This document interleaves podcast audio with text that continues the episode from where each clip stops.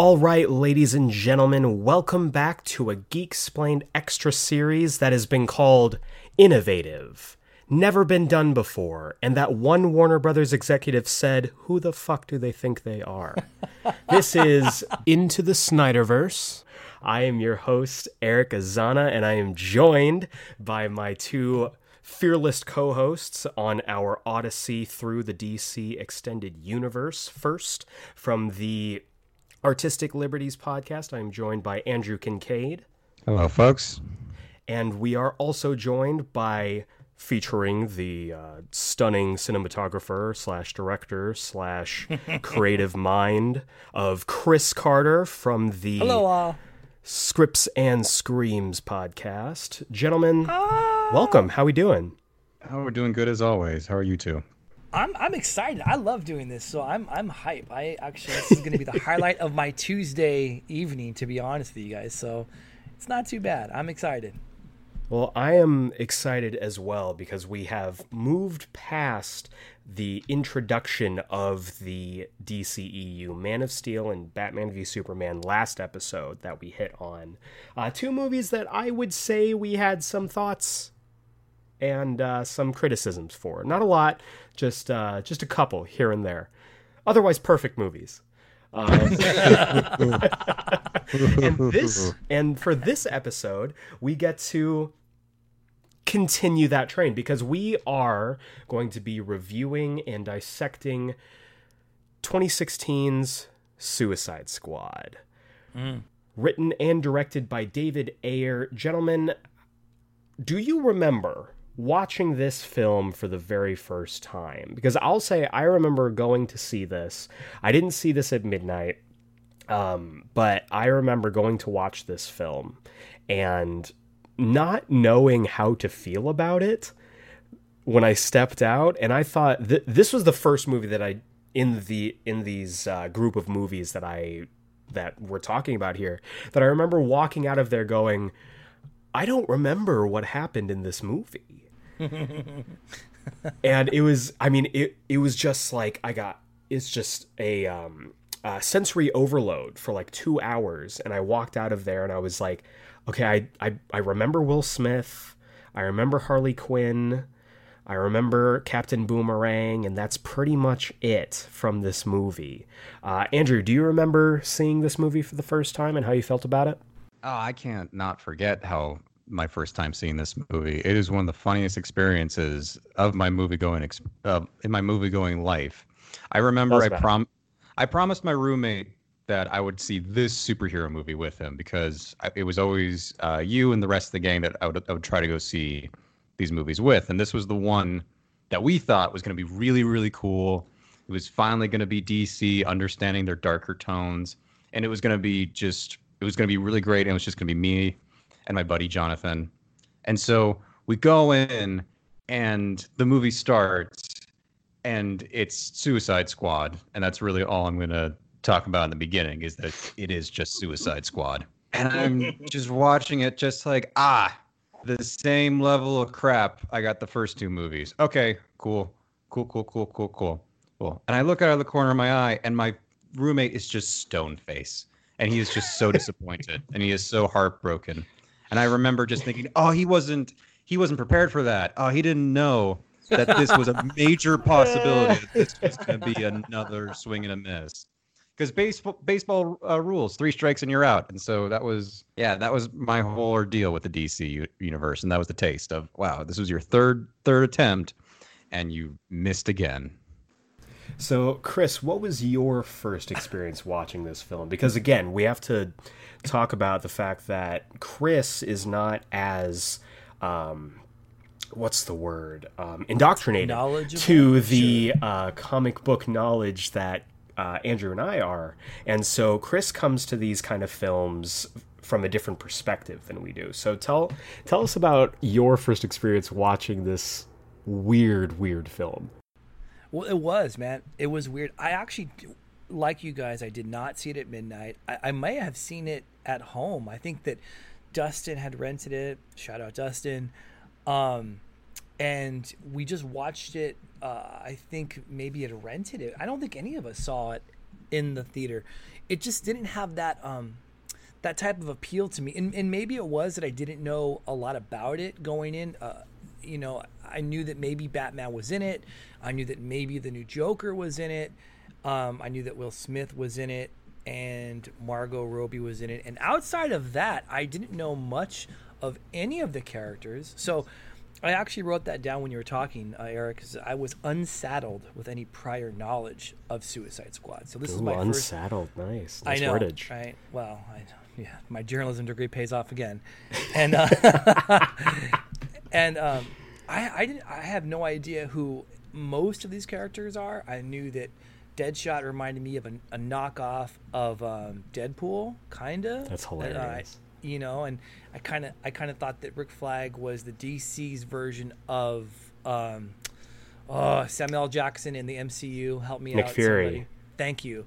I, I, I still kind of think that's true, but I could be wrong. So for me, the first time seeing it was just kind of an experience, and I'm gonna I'm gonna side with uh, with Andrew in this point, and I will wait to elaborate on that the further we kind of go down this rabbit hole that is Suicide Squad. So I think when it comes to this film, and you stack it up against like all of the other films in this uh, Snyderverse, whatever you want to call it, um, this is always the one that you can kind of pick out of a lineup and go, "That's the weird one." And I think part of that has to do with the troubled production. And I feel like this is a this is a term that we have heard before and will continue to hear as we go along on our merry journey. But um, basically, when it comes to this film, I've got a little bit of research here when it comes to the production side of putting this film together. David Ayer was given six weeks to write the screenplay for this film. And it shows. Yeah, Um, he was basically brought on six weeks before the intended start date for production. And because they had a date, they had a date that they wanted to hit, they wanted it to be released on a certain uh, day. And so they said, uh, Warner Brothers was like, we have to get this started here. And they waited and waited until the 11th hour to bring in David Ayer for this. Um, when it comes to casting, there were some interesting choices. At first, uh, Rick Flag, who we will definitely get into, especially uh, Chris later on, um, was initially going to be played by Tom Hardy. Tom Hardy was initially cast in the role as Rick Flag. However, as the production was getting ready to ramp up, he left to go film Revenant with uh, Leo DiCaprio, and I think personally that was probably a good choice. Um, and then uh, the big kind of news for this film, alongside certain characters who had never gotten a live action um, adaptation before was that this film was going to be the debut of the DCEU version of the Joker. And there was a lot of talk back and forth on who should they cast. A lot of names were thrown out, and at one point the final two that were up for the role were Ryan Gosling and the man who ended up taking the role, Jared Leto. Do either of you remember the news, how you felt about the casting of Jared Leto when it was announced? I do. I mean, it was fresh off his win from uh, what's that movie? Dallas Buyers Club? Dallas Buyers. Yes, Dallas Buyers Club. He won the Oscar for that. Which he was incredible in, by the way. Mhm, I saw fantastic. that. I- Unrecognizable, completely deserving of that award. Sorry, Anna, I don't want to cut you off, but he was incredible in that. No, I completely agree with you. You're absolutely right. Like that is an, a stellar A plus performance, and so I think that coming off of that, I had a lot of high hopes for it, and I had a and I remember seeing like him cutting his super long Jesus hair and like it fitting into more of like the sort of closer to like what is it uh the Scott Snyder uh like Greg Justice Capullo. League Greg Capullo oh Joker and I was just like all right this is going to be really really good and then that first image came out and like boy boy was I just like whew. I mean I guess it makes sense all these tattoos the grill. From a certain point of view. In a certain way, like in a certain light, I really had to kind of sell myself self of just like, all right, this is clearly somebody who likes pain and who likes to sit there and take pain and is willing to get all of this body art, if we can call it that, onto him. So I You will can call it that. I will sit want. there and I will take this very, very bold take take on the Joker. And in a way, now that I think about it, it's still could have been okay with a better script. And if he didn't have Heath Ledger to follow, I think also mm. it could have been pretty okay. Like that's the biggest thing is that, you know, eight years later and we all had Heath Ledger in our heads every time we saw him. Yeah, it's true there's there's a lot of pressure I think that came from that, and I think him trying to distance himself from that adaptation was probably probably one of many determining factors into this interpretation of the Joker. Um, he had all these weird tattoos, some very on the nose. Like I just I will never in a million years be able to get over the damaged, damaged. tattoo on yeah, his forehead. I still I can't. I can't. The the stock in that version of the Joker goes up a million points if you just take that forehead tattoo off for me. But that was see my, my problem with that and I absolutely agree with everything you guys are saying, but again, I will always fall back on the writing. That was David Ayer's choice. Mm-hmm. He didn't he didn't go to Jared Leto and say this is the Joker come on to set day one with what you have in mind for that. That was his direction and creative choices of that Joker. I mean, I'm sure Leto kind of leaned into it. I think you guys, especially being the, the actors of, of our of our tripod, I'm sure you've heard of the stories that he did, the method acting that he did Absolutely. to try and create people. Definitely out. want to talk well, about that. Well, so yeah. can, so what do you guys think about that? Like, is that something that's re- you'd be receptive to? Because a lot of people weren't from the reports that I had heard. So the thing about Jared Leto is that he, um, he like I think anyone who would be stepping into the role in a modern context when it comes to the Joker, um, would look at a role like that, just being from my perspective, as I need to get into the mind of this psychopath. And there's some specific ways that you can do that, certain methods um, that you can take when you're trying to get into those shoes. Um, Heath Ledger, famously, as we know, spent, I think it was upwards of like two or three months in three months in isolation, um, in a hotel room, not going anywhere, not leaving, just trying to get into that mindset. Uh, Jack Nicholson has said in different interviews that he was changed in some way by playing that character. And his was so tame when it when you compare it to the other two. Um and for this uh for this specific character and this specific version of the character i think jared leto was very well equipped to play a more psychotic um unhinged version of that character, especially with all of the great acting that he's done in the past. He is a phenomenal actor when he wants to be. And he's he's done so many good uh, so done so much good when it comes to his roles, bringing something new to characters that we may have heard before or may have had a preconceived notion with. When it came to his method for this, and I think um, Andrew might be able to have a better perspective on this because he knows a little bit more about method acting than I do. Um, but the reports that he would send, you know, dead, uh, dead rats and a dead pig to dead carcasses to his castmates, and he wouldn't uh, break character when he was on set. Will Smith famously said at the premiere that he never met Jared Leto. He only met his, he only met his Joker because he never broke character during that, uh, during the entirety of that filming. Uh, also, the just the disgusting things that he would do and say to Margot Robbie as Harley Quinn. Yeah. Um, it's just it's it's a step too far. And I am a person who I like to see someone bring something new to a comic book character. I like when they really throw their soul into it, but this was too much for me. I completely agree with you. And to go to the point, it always kind of bothers me when like stunts like this are taken into the light of method acting because it's not what that is. Like, I completely understand getting into a character and I completely understand creating an atmosphere and creating a persona to your other cast members to react to, which I do think must have been accomplished, especially with how little screen time he had with everybody else. I think it must have felt like, oh, this is definitely a demonic and outside force because he's sending us used condoms and anal beads. Oh, I didn't know that. Did he Yes. really? Yeah. Yes, he did. Ah, To Margot Robbie. Shit.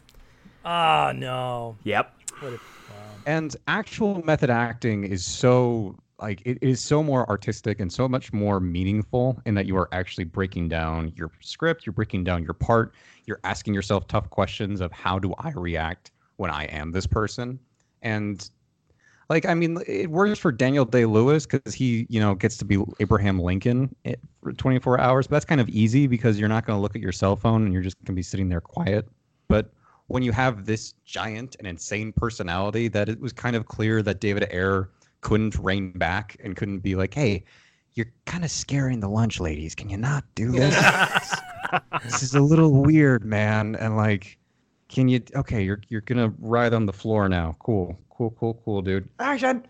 It it just it just annoys me because like this actual great form of artistic expression is just it's it's just ruined by this this kind of mediocrity and this kind of just grab for attention and that's all it kind of really feels like when i hear stories like this yeah. Yeah, Yeah. absolutely agree. And it's something that I think didn't, for me at least, enhance the viewing experience when it came to his character. And that might have to do with the fact that most of his, from what we understand uh, and what's been said in interviews and stuff, most of his footage of the film has been cut.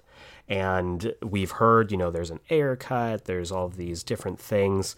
Um, but part of those cuts were uh, due to the heavy reshoots that they did for this film. Normally, and I mean, we can talk about um, different analytics with Chris. He's he's our designated number guy. Um, but typically, when it comes to films like this, reshoots will cost anywhere from like five to ten million dollars, depending on what they have to get done, what they're going for, and how costly the reshoots are going to be. The reshoots for this film were twenty-two million dollars worth and most of that was due to the insanely positive reaction to the initial trailer. The trailer was fantastic. I can't. The movie that is in the trailer is so um, addictive, and like I rewatched the trailer again today, and I was like, God, I am. I'm hyped to see this movie.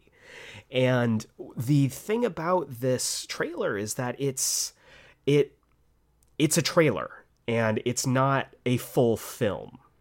now is that the bohemian rhapsody trailer or the Yes. very first like san diego comic-con trailer that they released because that first one gets me every single time See, in the San Diego Comic Con one, because that one has the um, uh, the I started a joke one, right? The really quiet. Yes, um, I was referring to the Bohemian Bohemian Rhapsody one, but that is a really good point about the um, about the uh, quiet. The I started a joke one because I remember actually us at um, Flycatcher the night that that got leaked from SDCC. We were all grabbing drinks and we were like huddled around my phone trying to watch this grainy footage of whoever leaked it and it looked amazing. And then as the trailers went on they really got you hyped for this film. And unfortunately the hype around those trailers had a negative impact on the film itself because Warner Brothers saw the initial cut of the film.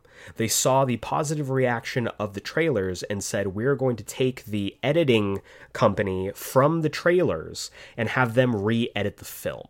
And that is what spurred on the $22 million of reshoots, and it turned the film essentially into one gigantic music video. And I have to say, just as a blanket statement, the soundtrack slaps. It's really good. I'm a big fan of a lot of the music on there. Um, it's not everybody's cup of tea. Andrew's making a face, but I but I think for what they were trying to sell, and the fact that this uh, this soundtrack was I can only assume before all of these heavy reshoots, it does a good job of communicating the tone that the film is trying to accomplish. Um, alongside that, accomplishing this film is the cast and the characters. We talked a little bit about uh, Jared Leto's Joker, the fact that he didn't really need to go as far as he did for the little amount of screen time that he got. But the thing that kind of struck me in this is that the cast is really good. Like, just on a on paper, looking at them, you've got Viola Davis, you've got Will Smith, you've got Chris's favorite actor Joel Kinnaman, you have Margot Robbie, um, all of these great actors that are in here, and they are having to work with the worst material. Um, do you guys have any highlights, any standouts when it comes to the cast? For me, it's always amazing because the only thing that really impresses me about this movie is Viola Davis can just not put it in a bad performance. Like, she is So handed true. like terrible dialogue and a terrible story for a terrible movie, and it's still like at the very like it's it's not bad. Like her whole stuff, I'm just like, yeah, that's Amanda Waller. That's exactly who you are right now. Like you're knocking it out of the park because you're Viola Davis. That's all Agreed. I got. Everyone Chris? else is Yeah. okay. I, I uh so on my second watch because I only think I had seen it once prior to this. So on my second watch, um, uh, two actors, well, outside of Viola Davis, because you're right, she's she shouldn't have taken this role, but whatever, she's way too good It, for this it, film. it was between her and Oprah, believe it or not. what I did. Can not you know that. Imagine news. Oprah? Oprah as Amanda Waller delivering the lines that she had in this film? See, I can't No. imagine anybody else in that part except for Viola Davis. Like no one else has the isn't that gravitas for that role. No, it, but it's- I think that that's great when you when you can identify an actor and then think to yourself like there's the story where Indiana Jones was going to be um, Tom Selleck. To think Mm. of Indiana Jones in Tom as Tom Selleck or, or Tom Selleck, that's Hell just of a mustache fucking mind-boggling, Indiana right? Because it's so, you know, Harrison Ford is so perfect for that. Um, but the, the actors that came that really jumped off the screen for me were uh, were Will Smith, who's incredible, right? I, you know, Big Willie's been around for a long time, and uh, you know, it's funny. He's um his dialogue is is so hit and miss and uh and i think he him and ayer worked together in bright years later maybe even like one or two years later um and they they they, they make him want they make him a little too like ghetto and gangster at some points but his comedy his timing really kind of lands in some of the points and he has to, for me he's he, i really enjoy will smith in the film and then margot robbie and i've i've been a fan for hers for i forever and and so watching her in this she's so unhinged, but she does it perfectly. Jessica and I watched this um two I think two nights ago, and she really just kind of dominates the screen with her presence. And it is it is it is a weird presence, but but I, I don't think that's a knock against a character. I think that's maybe what Ayer the one thing that Ayer did right might be Margot Robbie's personification, and that's pro- I'm sure that's maybe her taking whatever he wrote and funneling into that role too, because she's fantastic. And and you guys know how I feel about Gal Gadot, and so will mm-hmm. everybody else here soon enough. I I honestly feel like Margot Robbie is is is the best, maybe the best actor that the DCEU has in its current roster. You know, because they killed off Russell Crowe and Michael Shannon, but whatever. That's So, uh, I think I think for me, um, Will Smith is absolutely a standout. Every every scene, your eyes just kind of gravitate towards him, um, and that's just that you chalk that up to Will Smith and just being Will Smith. Um, I've talked about it before on the podcast, um, on the Made podcast, but Andrew ruined this movie for me very early on after I think it was the second trailer because he he told me he was like I can't watch that trailer and I was like why and he said because after every single line that Will Smith says I just picture him going ha ha and it's it's that classic like that classic Will Smith laugh that he would add into all of his songs. You listen to Getting Jiggy with it. You listen to Yeah. uh, Men in Black. Um, so every line, it's just like, so what are we? Some kind of Suicide Squad? Ha ha! And it's like every time now, like it would just it makes me laugh. Um, he does get that killer line, that killer line that you got to point at the, you got to do that. Uh, that Leonardo DiCaprio meme where he's pointing at the screen. He's like, "Oh, he said the line. He said it. He said it. He said the title of the movie." Um, he's great. Like you already said, Margot Robbie is fantastic in this role. Um, the first time I was uh, introduced to her was during uh, Wolf of Wall Street, where course, she, where immediately it was like she already kind of had that Harley Quinn accent in that movie. And I was like, okay, I could see that. And then since then, uh, Harley Quinn kind of catapulted her into superstardom, and she's just been every single movie that she appears in, she knocks it out of the park.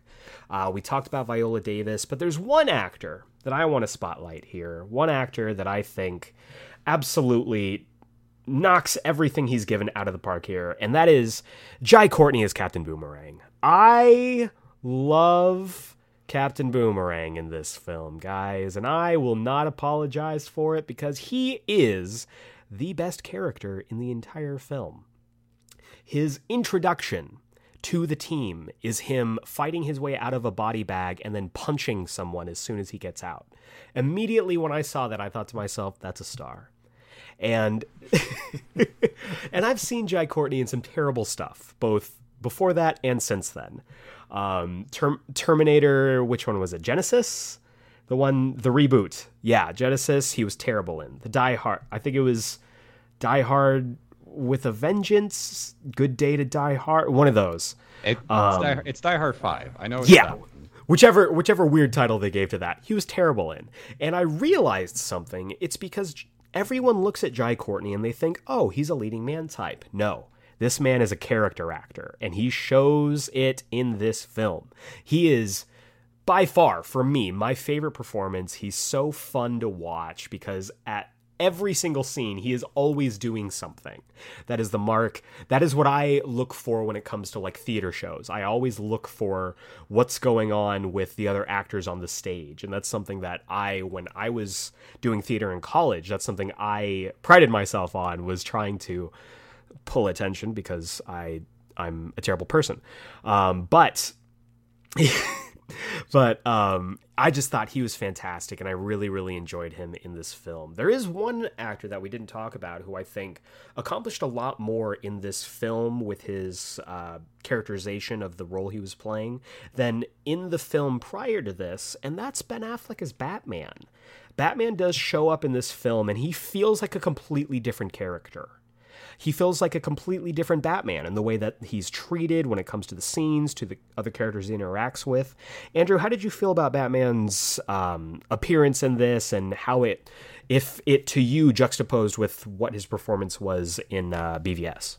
Well, very quick funny story. I was this goes back again to where I first saw it with uh, my roommate, my old roommate Jonathan, and shout out to him. Shout out to him. Uh, JF Massage. Uh, he when we when we were going into the movie, we out we said out loud to each other, or all right, the one thing that is going to make this movie okay with us is that I hope it's more Suicide Squad than it is Batman and Joker. And then we left the movie going, man, I would have been really happy for more Batman and Joker and way less Suicide Squad.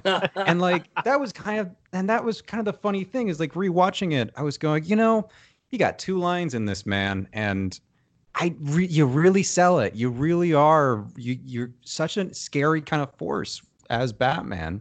And when I was seeing Jared Leto going in with that Lamborghini and him on top of it and his cape billowing in, in the wind, I was just like, man, that's such a dope Batman scene. oh, that would have been great for a movie. Yeah, we should have been, we should have just saw this movie. We should have just saw a Batman movie. Hey, I get it now. I really get it. I just came for Batman. and dang it. Yeah, I I think this Batman I think is really strange because um, you see him, and it's almost like in the world that BVS sets up when it comes to Ben Affleck's Batman. We talked about how brutal he was last episode, and there is not in my mind a shadow of a doubt that in this universe with the BVS Ben Affleck Batman, he would have killed the Joker a very long time ago. He would have branded the shit out of Harley Quinn. He would have snapped the neck of Deadshot. All of these, like, terrible things that he does to just random basic criminals in BVS. All of a sudden, you have to kind of change gears in this movie and say, oh no, these characters have been around just as long as he have, and, you know, he's he's just let him live the whole time. And that for me feels really weird because like he saves Harley from drowning. He when he shows up to confront Deadshot in the alleyway, he's like, "I don't want to do this in front of your daughter." He's trying. It's very Batman, very Batman, and it's so strange to me because it feels like a completely different adaptation. Like, and this is very clearly supposed to be after the events of BVS, and it just it feels like there's this weird disconnect. Now, Chris, when you talk about like continuity from movie to movie with certain characters having to have a through line in the writing, do you think there's some kind of like I don't know, like cognitive dissonance when it comes to that? How would how do you think as someone who has written characters across um across different projects, how do you how do you feel about that? Yeah. Well, I, I think it's important. Um from from everything you guys mentioned. I think because uh, at this point they were full into building their universe, right? They have to show growth and the progression of these characters, and I think that's a really good way of doing it. I think that, and you're right, Andrew. The introduction we get of from Batman on the purple Lamborghini, it, it, it's wonderful, you know, and, it, and it's great for Harley, the Joker, and Batman. Like not one of those three, but all of those three.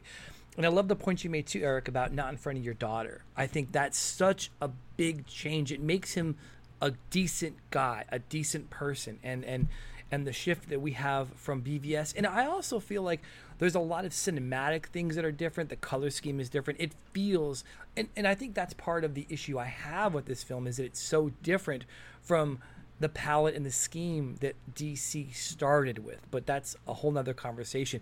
As far as Batman's growth from BVS to this, I think it's great. I think this kind of puts us in the mindset of of Bruce Wayne going into Justice League. I think, and then we get that end credit scene, and and you know, I think that really shows a progression of that character within this universe. So it's it's hard to fault the writing and even Ben Affleck's performance because he only gets like seven lines, but still. but he delivers them so well. And he punches a woman. Don't forget that. He gets he seven lines. but he doesn't kick a child, and that's really where we draw the line here.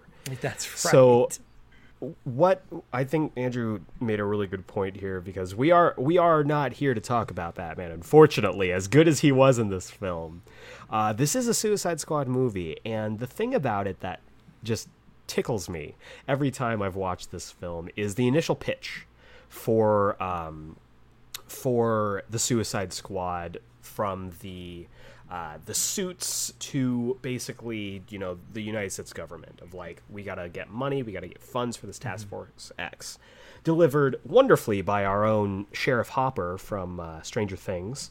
Uh, yeah. Looking trim too. Looking trim. Looking very you know, trim and clean shaven. I forgot he was in this movie. I didn't then, realize the first two times I saw this movie that's the dude from Stranger Things. yeah, and I was like, "Oh my god, that is him." Um, but he gives this speech. Yeah, he gives this speech where he's like, "What if Superman came to the White House and ripped off the roof and kidnapped the president? What would we do?" And I thought to myself, "Not contact the Suicide Squad." They are not equipped to fight Superman. Look at the people. Let's do a quick rundown of the squad that is assembled in this movie. We have Slipknot, the man who can climb anything. We have Harley Quinn, psychotic sidekick. We have Captain Boomerang. I'm going to set him aside because he's unstoppable. Um, we have Diablo, who actually is a metahuman and, you know, controls fire. He's pyrokinetic. Uh, we have Deadshot, who is the world's greatest marksman. I get that. Um, we have Killer Croc, who would just be absolutely useless against Superman because he is only from what we can tell from this movie, a little bit stronger than a normal guy and can only swim a little bit better than normal um, Marines, apparently. We have uh, Katana, who is a badass with what she is given, and her sword traps the souls of its victims in the laziest character intro in this entire movie. She hops onto the plane and Chris's favorite actor, Joel Kinnaman, delivers this line where he's just like, I would not advise getting killed by her. This is Katana. Her sword traps the souls of its vil- of its victims. So you want to make sure she's with me. And I'm like, what? You gave dedicated flashbacks for everybody, but we just get, oh, hey, this is who she is. This is what she do. And I just thought that was ridiculous. The only person, literally the only person who is on a mechanical level equipped to face down Superman is the Enchantress. And I want to talk about the Enchantress. She's got magic, which Superman is weak to, but immediately she becomes the villain of this movie. Now, we've heard different things from different sources that the enchantress was not the original villain of this movie or if uh, or if she was she wasn't the main villain. How do you guys feel about enchantress as a villain and what she kind of brings to the movie being played just perfectly by cara delevingne? That's her name. God she's so uh, like un like she's so forgettable i couldn't remember what her name is. Um i you know like it's one of those things where you're absolutely right like I loved what you said before, and that this team and there's not a single one of these people who could fight a, a high level character like Superman is. Like he's it, he's almost a god, and you're putting like toy soldiers against that. Like that's just the not man fair. who can climb anything. Yeah, and like this this is your this is your task force X. This is who you're putting like these dangerous missions against. Like come on, like you couldn't get anybody else else.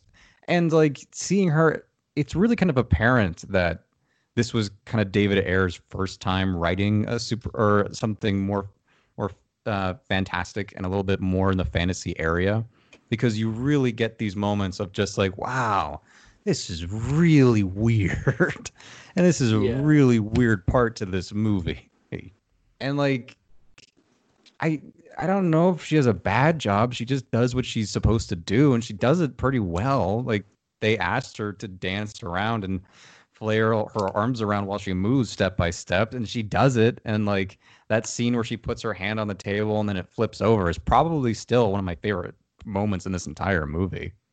It's visually stunning. She's very visually appealing, and not just in like, oh, she's an attractive lady, but like visually when it comes to the effects utilized with her, I think is really really cool.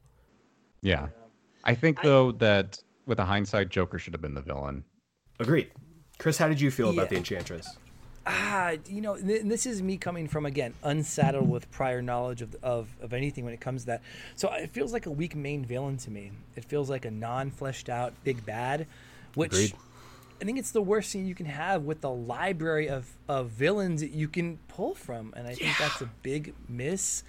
I think that the way that she recruits her brother, she just flashes in it, and it feels cheap.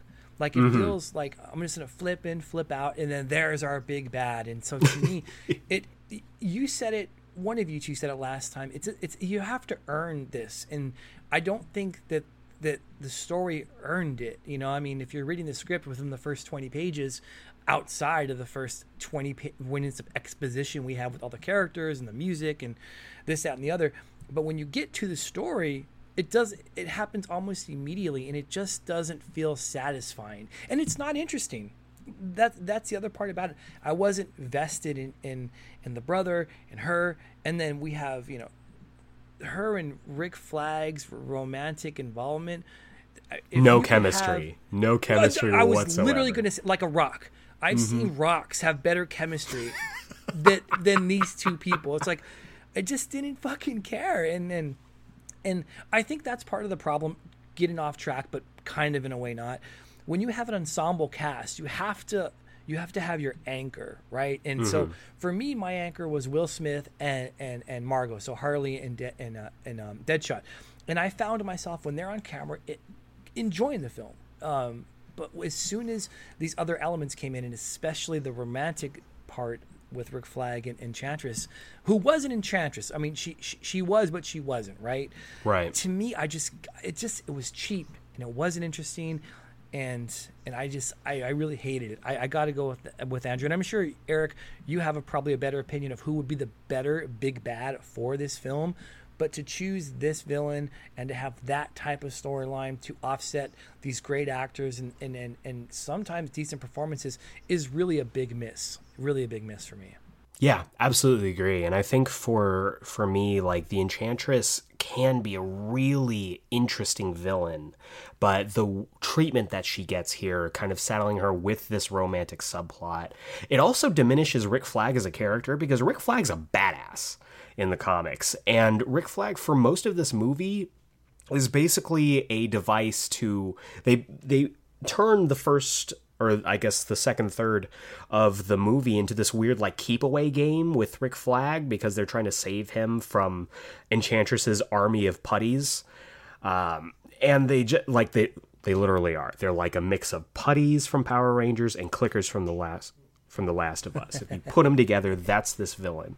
So faceless. They are faceless yes. villains. And it's just like it's this weird um it's this weird thing that again, just like you said, like they they don't earn making her the main villain. I think like Andrew said the Joker, there was um a previous uh, edit of the script where the Joker was manipulating the Enchantress so that he was the main villain, which I think would have made a whole lot more sense. And for the crew that you assembled, would make a lot more sense that, oh, yeah, maybe they could take the Joker. They couldn't take Superman. They could barely take the Enchantress here. Um, I will say there is one thing that I want to point out because I loved this, and I didn't catch this any of the previous times watching this film. In that opening scene that Andrew referenced, where we see uh, Enchantress for the first time, she does that cool hand reveal thing where she turns from June Moon into the Enchantress. I love this so much because if you look out into this room while they're giving this presentation, basically it's all these you know old white guys and then there's amanda waller and then there's uh, rick flag and june moon. And you look out and then june moon does the flip over to enchantress. And as soon as they do that they cut to this random mexican lady who does you know the cross. She's like ideas mio and they cut back away. And then when they do a wide shot of the room again she's gone she was never in the oh, room, no and she shit. was only there for that oh, one shot. God. And I had to pause the movie. I was laughing so hard. They literally only brought in this sweet Mexican woman to do this completely hackneyed and unnecessary cutaway just to i guess sell how mystic and and you know creepy that the enchantress is and it just it doesn't it doesn't work like you guys said. I think there are a collection of different good things in this movie. Um, do you guys have any like favorite moments, any favorite scenes in this movie? I know it's a tough ask for a film like this, but I think there are some highlights. Yeah, I would definitely agree with Chris in that when Will Smith gets to be Will Smith, he does a really great job as this part. And like it's, it's a lot of fun because Will Smith is just a fun time no matter what and like that's just been proven to me over and over again is that maybe we'll get like a really touching or really deep moment or a few moments out of him depending on the movie. But he's going to be a fun time no matter what. Um god there's like there's not a whole lot that i can really say that i particularly enjoyed to be honest with you. Like because it's it it it feels like it, it's like in horseshoes and you take that shot where it gets so close that you almost get a point in that this movie felt like it really could have been something pretty good and could have really fit that narrative of darker stories that they were going for, especially when you're doing a story about supervillains. I would hope there's going to be darkness. But I guess also, like, before I knew about all the disgusting stuff he, uh, Jared Leto was doing, like, I rewatched like this time around, like, kind of tr- pushing all that out of my head. And I was just thinking, you know, it's weird, but I I'm still here for it, and I could have enjoyed more if like there was always that like Jared Leto had said that we filmed so much of my stuff as the Joker that you could have a Joker movie. So there's a bunch of material out there with his stuff that you could have that could have been really good. And like all the stuff from I liked Margot Robbie's stuff, like uh, everything that uh, Chris said is absolutely correct. I love that scene where she's falling into the vat and like that color palette and those sort of paints kind of come up. I don't know why they don't explain it and it makes no sense, but it's kind of just it's kind of visually appeasing and like that kind of sums up the movie entirely. Is that it looks really good, like it looks downer, it looks dark, and it looks and it all works together. I really don't like that there's a sky beam in this movie where there where this is a movie that doesn't need a sky beam. The classic sky beam. We've seen it in Avengers and every single movie since then. Exactly. it really feels like that's what they kind of asked him to do. Just like, just give us like a villain Avengers and Guardians of the Galaxy, and we'll be happy. And David and David Ayer had no idea what to do when we could have gotten a really great David Ayer movie out of it. Yeah, it's it's an, another movie that gets clo- that could have gotten really close to scoring a point, and it just misses its mark.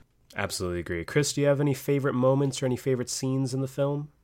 Yeah, I, there's a couple, but I mean, it's it's there's only a couple too, and they are they mo- they, they, they mostly revolve around uh, uh, Margot and uh, and Will Smith, and I think that you know, a, a, good one for me was uh, in specifics is after uh, Margot Robbie believes that um, I think the Joker's helicopter the Joker's helicopter was destroyed, and she has a moment in all the craziness where she's remorseful, she's sad, and like it's an interesting break from her kind of crazy, and we kind of see it, and then you know the other dudes come up and she kind of wipes it away and says you know hey guys type of thing and she kind of goes back into it and Puts i think that's on, a yeah. really yeah, it's a really cool separation and growth um, from what we see, and then the character, and and there's you know that that that roundness to it, and I just I think that was she did such a good job on that, and watching it again, yeah, and, and watching it again, I, I just couldn't. Every time she was on screen, it was interesting. The same thing with Will Smith. Some their little quips. I, the dialogue was just so bad. Like when like when Deadshot goes up and, and after Waller shot those people and he goes up there and says, That was gangster. I'm like, no, you don't have to say fucking anything. That takes away from what happened. Like Yeah. you saying that cheapens that. Like don't fucking say anything.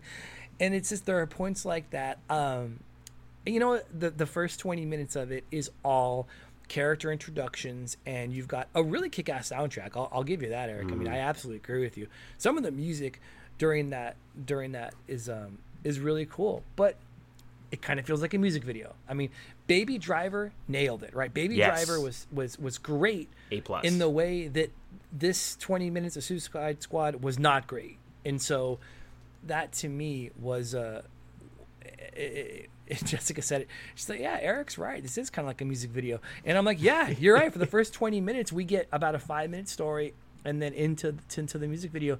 I didn't like Harley, and we're talking about things we like now. I really liked Harley, and I really liked Deadshot, and that's kind of everything else around it. Kind of sucked for me. Got it. Well, I have a couple scenes that I really enjoyed. I mean, I already talked about the incredible um, Mexican lady scene with the Enchantress that I think is just Oscar worthy in itself.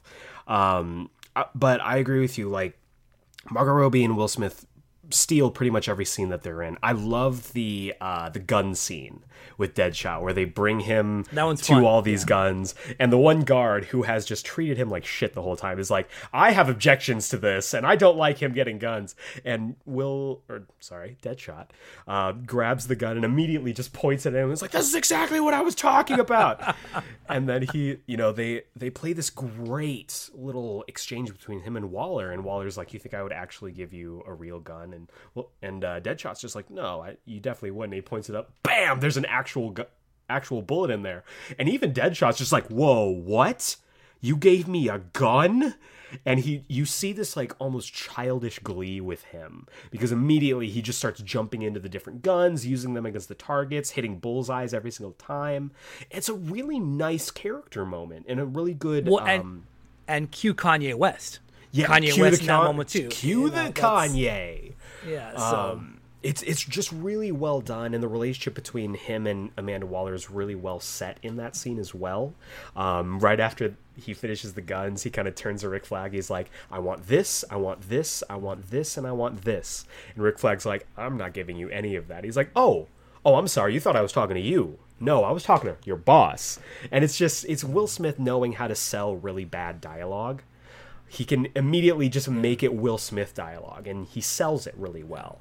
Um, I also really liked the general scene of bringing the squad together when everyone is you know, handpicked from their cells, and you know they're injected with the bombs in their necks. They're like having to be strapped down.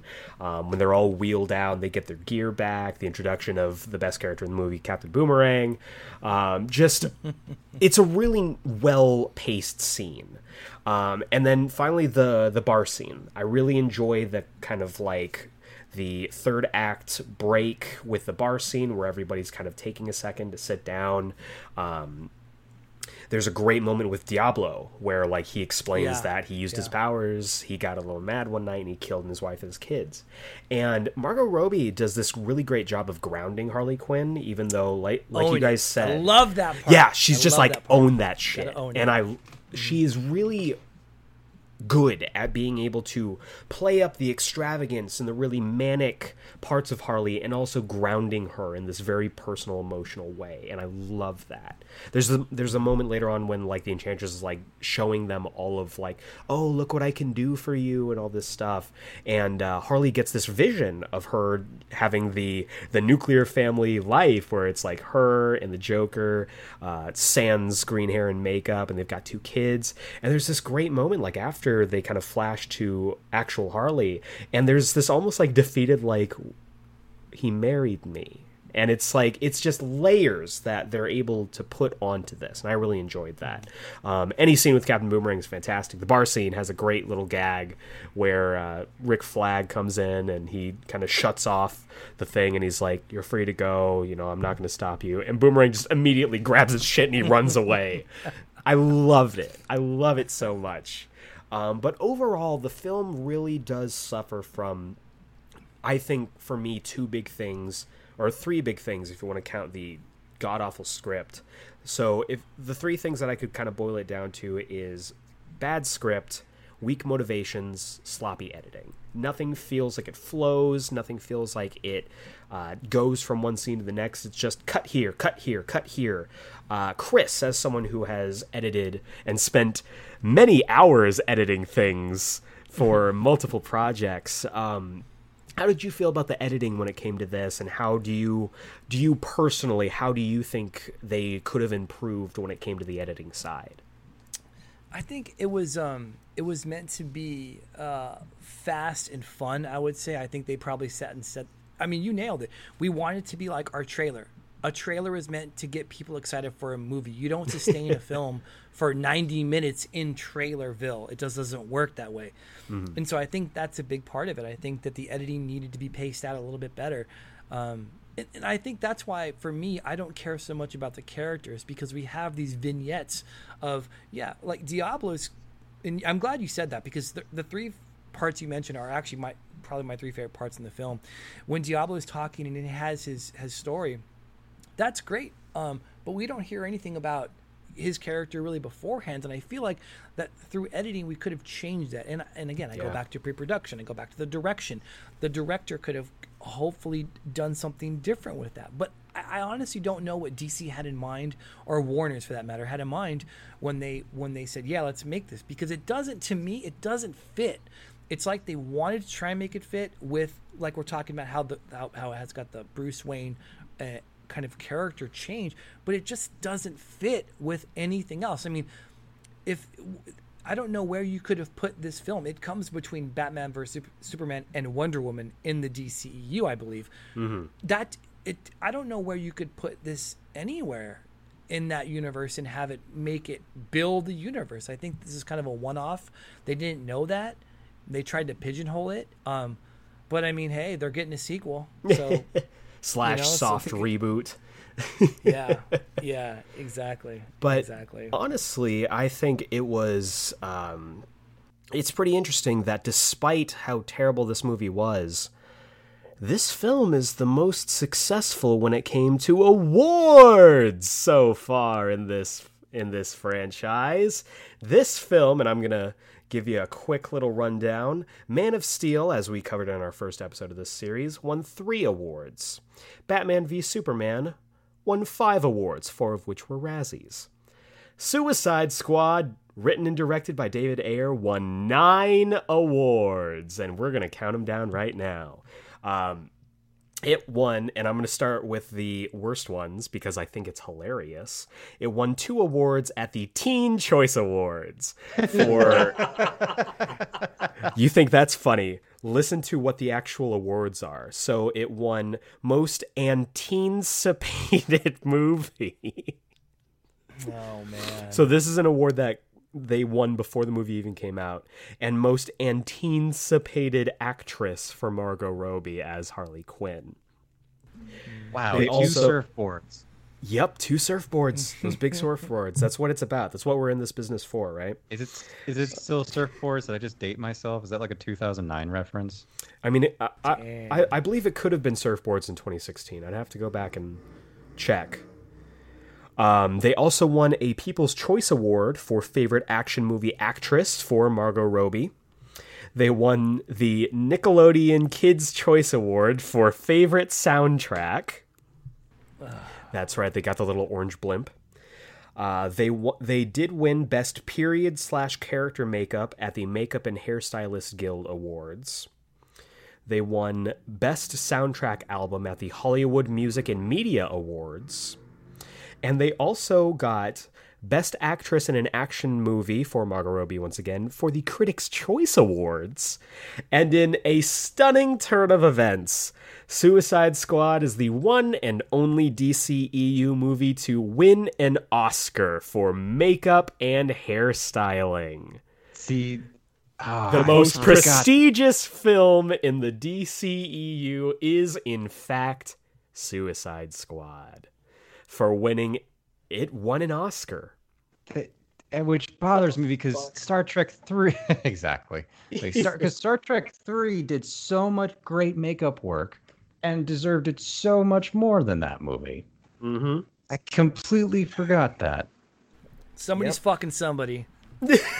Uh, yeah, Warner's has got somebody fucking somebody at the Academy for that. So I don't. Oh, Will Smith had to sign a whole bunch of crap. Yeah, Well, I mean, he I did want to talk about go the on to do uh, to do uh, Aladdin after this. So I mean, he's selling his soul all over the place. But yes, Chris, Yeah. talk about the numbers. I want to know about All all right. the numbers that you've got prepared for us. So there's a couple of them I want to talk about. The first, uh, let's do the money first. So the budget initially was 175. Now that's including your 22 million dollar reshoots. Okay. so we're at 175. Opening weekend. Again, we're just going to say it every week because it's a big deal. You kind of have to make your budget back opening weekend. A dollar more, they're doing well. They pulled in 133. Oof, So big oof. yeah. So we're looking at um a lot of money. Almost 44 million. 40 so almost yeah. Yikes. yeah. A lot of money. Almost, you know, a third of what their initial budget was, but we'll come back to that. So in the US, it grossed 325 overall, so it, it did, and then worldwide it got to 745, which is more than uh, Man of Steel made by almost a hundred million dollars. That's crazy to me. Yeah. So money wise, it did okay. So I did a little math, Eric, when you're talking. So 22 million reshoots. Their budget was 175. So had they not had those reshoots, their budget would have been 153. They grossed 133, and that had been a 20 million dollar loss. But it's a little easier to swallow than a 44 million dollar loss. Yeah. So, Chuck, that's bad pre-production. That's bad. That's that's somebody in Warner Brothers got fucking fired. And then, of course, we're, we're gonna go to our our scores. So, Rotten Tomatoes, we have a 26 percent, a 60 percent audience score. So, just to recap, Man of Steel was 55 uh, audience. BVS was 27. I didn't think it could get worse. It got worse. Suicide Squad is 26. Only by one, but it matters. Only, only by one. And in Metacritic, it was also uh, it's 40 out of 100. So it looks like uh, it is also in Metacritic. Again, Batman v Superman was 44. Just to recap, Suicide is 40.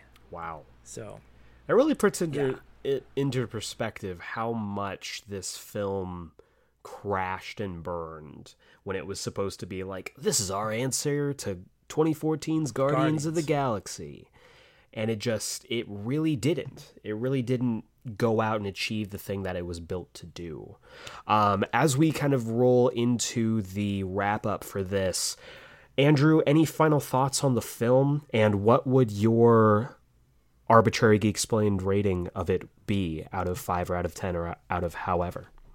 Um, out of ten, I'd probably give it like a two. Like the thing is, is like, like this movie. This movie doesn't make me angry like Batman versus Superman did. Like there is like a, a group of people trying to have fun here, and like you know, you you can't hate that. And yeah, I'd probably give it like a two or a three. Like I or yeah, like it, again like i said before it just it misses the mark on so many points and it really kind of bums me out because a really kind of fun and dark te- story could have come from this. And i think like david ayer could really do a really really fun grounded superhero movie if given a better script that he wasn't in charge of. Like suicide squad works he could have obviously done a great batman movie I'd love to see him do like a Green Arrow, or I'd love to see him do the Question. I'd love to see him do uh, what's that military team that Spielberg's in charge of? Blackhawks. Blackhawks. If they did like a like sort sort of more like SEAL Team Six Blackhawks, I think he would have made a great choice for that. So like there's so many pieces that could have worked really well, but unfortunately the end result and just was a catastrophe. And that's all I got. Yeah, absolutely agree. Chris, what are your final thoughts on the film and what rating would you give it? Oh, I would probably give it five out of ten. Okay. Um, and and all those five would be carried by Margot and uh, Will. I think, and you know what I mean. I, I think that was it. And and you, it's it's funny. I really don't know. I want to talk about the writer director real quick because Please do. I think that looking at his the things that he's done, he you're so right, Andrew. He's been such a gritty writer, filmmaker, and to kind of pigeonhole him into this, which was neither gritty or or, or visceral or real. It, I don't even think it ever wanted to be, which is the biggest problem in the beginning. You've got the wrong guy. You know, he might have been great for something else, and a different director may have really done well with Suicide Squad. But I mean, I'm looking at so Ayer did U571. He did Training Day um, which by the way is incredible, day. right? Uh, SWAT. Um, I enjoyed SWAT, Street Kings, End of Watch. We talked about this last week. Fury, mm-hmm. um, Bright. Bright is kind of like a. It's kind of of a fantastical. It's not a superhero. Bright's hit and miss. Fantastic. Ugh, okay, but, but right, it, it, but they're, they're making a sequel. He got his, and he's the guy too, not somebody else. um, the tax collector. Um, so so there are these things that he's had his hand in that are just do not like vibe up with what Suicide Squad was meant to be for me. So I think that was just on its most basic level, it was a miss. But I mean, looking ahead to the Suicide Squad, just you know, we talked about our favorite characters, or the either the best characters in here being Will, Margot, uh, and of course Captain Boomerang. Boomerang. Yes, who is coming back. Yes. Um, Margot's coming back. Unfortunately, fucking Joel Kinnaman's coming back. I just so okay. We've we've been second. alluding to it. We've been alluding to I it just, the whole time. Just, Chris, I want you, know, you, to go in on Joel Kinnaman. What don't you like about his performance? what don't you like well, about him as a person? Speak to Joel. We know he, he, we know he listens to this podcast, so just speak to him yeah. on a human to human. Joel, level you are an incredibly handsome man, but I would find a dialogue coach and I would just move them into your house, make them breakfast, and just go over lines. That's all I would do for like five hours a day. and it just, and I think that's the biggest thing because I saw Robocop and, you know, I, have seen, anyway, it doesn't matter. I just did not like him as Rick Flag. And, you know, I'm excited about Idris Elba. I love Idris Elba. Yes. He's in Suicide. Um, so, for me, it looks like hopefully they'll really focus their attention and you guys could speak on this better than I could. James Gunn did a masterful job, from what my understanding is, of Guardians, just seen as a film and not bringing in the comic element to it. Um, but yeah, I mean James Gunn, he's he's writing it, he's directing it, and um, you know they kind of get a soft redo. You know, if there ever was one, they're getting one. Absolutely, so. and they're they're they've kind of established that this is both going to be like a sequel slash soft reboot. That's why it's the Suicide Squad, not Suicide yeah. Squad Two. There, that's important. Um, for me, it's just I'm I'm really excited to see what they do with that. I think bringing in like a heavy hitter like Idris Elba feels similar to the feeling that they were like, oh, they got Will Smith for this. Oh, okay. Have they said what his role is? Have they said? So the rumor the rumor right now is that he's going to be playing vigilante. I would prefer him to play Bronze Tiger because I think he is tailor made for that role. I mean, personally, I'd rather he play John Stewart Green Lantern, but in this realm, he has, you know, I would much rather him play Bronze Tiger because Bronze Tiger is basically Batman, but kind of cooler. Um, he's he's a fantastic character, and I think he would bring a lot. That vigilante would just almost feel like a Deadshot retread. But for this film, for this specific film, for uh, Suicide Squad 2016, um, it's just we all talked about it. You guys put it so well that this film really just missed the bar at a fundamental level. They really had all of the tools to make a bike, and they just ended up making a unicycle that fell apart after two feet. it just it doesn't work. The performances are really handicapped by a really, as we talked about a really rushed and not very good script. Um, the cinematography is gorgeous, but it's completely undercut by choppy editing, just sloppy character motivations, and it just overall it's not a good representation of these characters or really of these actors. And I I think it's unfortunate because these characters um, are able to be uh, really good if utilized well. And that's what, you know, fingers crossed, James Gunn will be doing with his Suicide Squad that's going to come out at some point in the next two years, depending on COVID and all that stuff.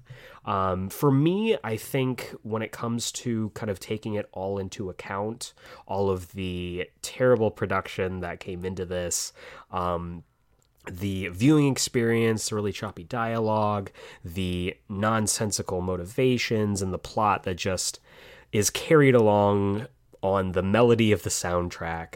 Um, I would have to put all of that aside and give it a 10 out of 10 for Captain Boomerang because this film has what other films don't have Captain Boomerang forever. No, but seriously, I would probably I would probably give this like in kind of the same vein as you guys, 4 out of 10 for me. Um, I enjoyed watching this a lot more than I did Batman v Superman probably because there's an entire hour less of the film.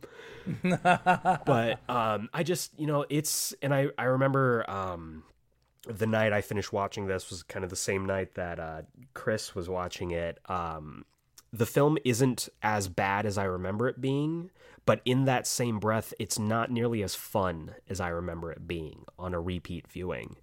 And I think that's unfortunate. It really is. Um, thankfully, as we carry along into the uh, next installment of this Geek Explained Extra series, we are finally coming to a good movie. We're finally coming to the best DCEU movie so far, in my humble opinion. And that is next episode's focus, which is 2017's Wonder Woman. So stay tuned for that. Uh, but for now, for Geek Explained, this is Eric Kazana. Andrew Kincaid. And Chris Carter. And we will see you next time. Come together. Come together. Come together.